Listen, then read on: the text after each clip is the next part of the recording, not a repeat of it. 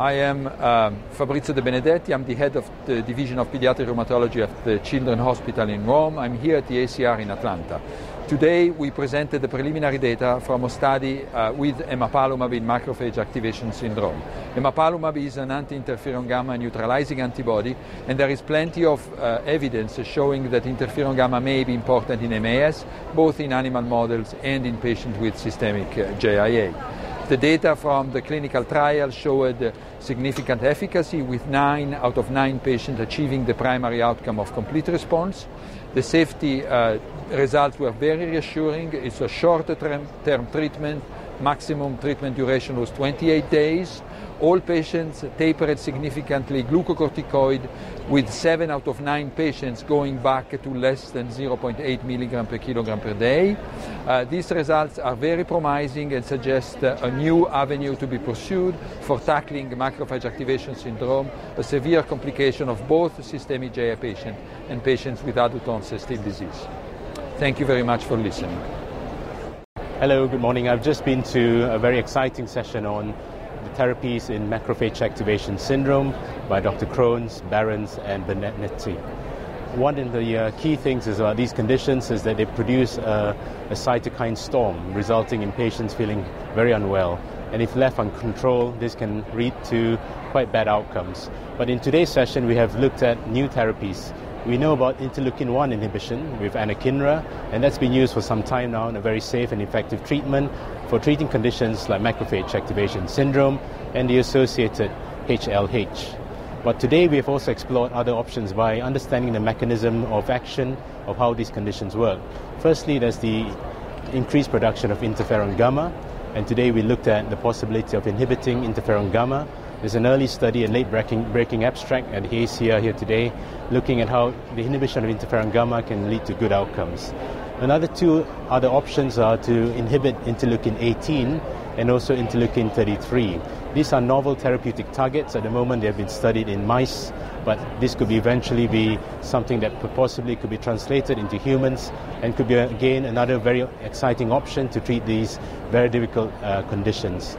So, from where we were only probably a few years ago where we had uh, high dose corticosteroids and the use of interleukin 1. Now we are seeing new options, including interferon gamma, IL 18, and IL 33 as new potential therapeutic targets to treat macrophage activation syndrome and also all the associated cytokine storm syndromes that come along with it.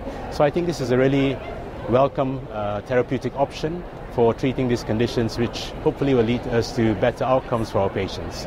Thank you very much. Hello, my name is John Hausmann. I'm a pediatric and adult rheumatologist at Boston Children's Hospital and Beth Israel Deaconess Medical Center. I want to talk to you about a trend that I've been seeing over the last few days here at uh, ACR 2019, uh, and that is the description of a new inflammatory lung disease. And that disease is called systemic juvenile idiopathic arthritis associated ILD, or SJIA ILD. This uh, disease was uh, both featured in the year in, in, the pediatric year in review, and it has been featured in multiple sessions and multiple abstracts. And I just want to tell you a little bit about it. So, uh, Dr. Grant Schulert and his team at Cincinnati Children's have described 22 patients with this new inflammatory lung disease. Um, and these are 22 patients that they've seen uh, since 2010.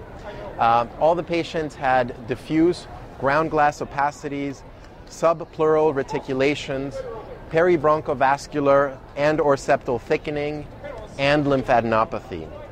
The pathology in the lungs of these children included lymphoplasmacytic infiltrates and features of pulmonary alveolar proteinosis. They tried comparing what makes a patient more susceptible to uh, SJIA ILD as compared to patients that don't develop ILD, and this is what they found. Those that develop ILD were younger at disease onset, so when they were diagnosed with SJIA, they were younger. They, uh, most of them had prior episodes of macrophage activation syndrome, and most of them had had adverse reactions to biologics.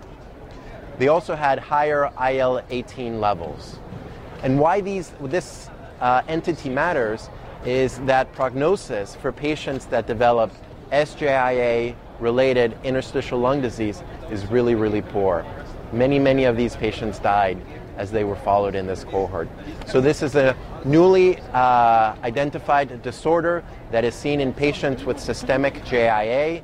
It seems to become, it seems uh, that it's becoming uh, increasingly recognized, um, or at least there's an increased frequency.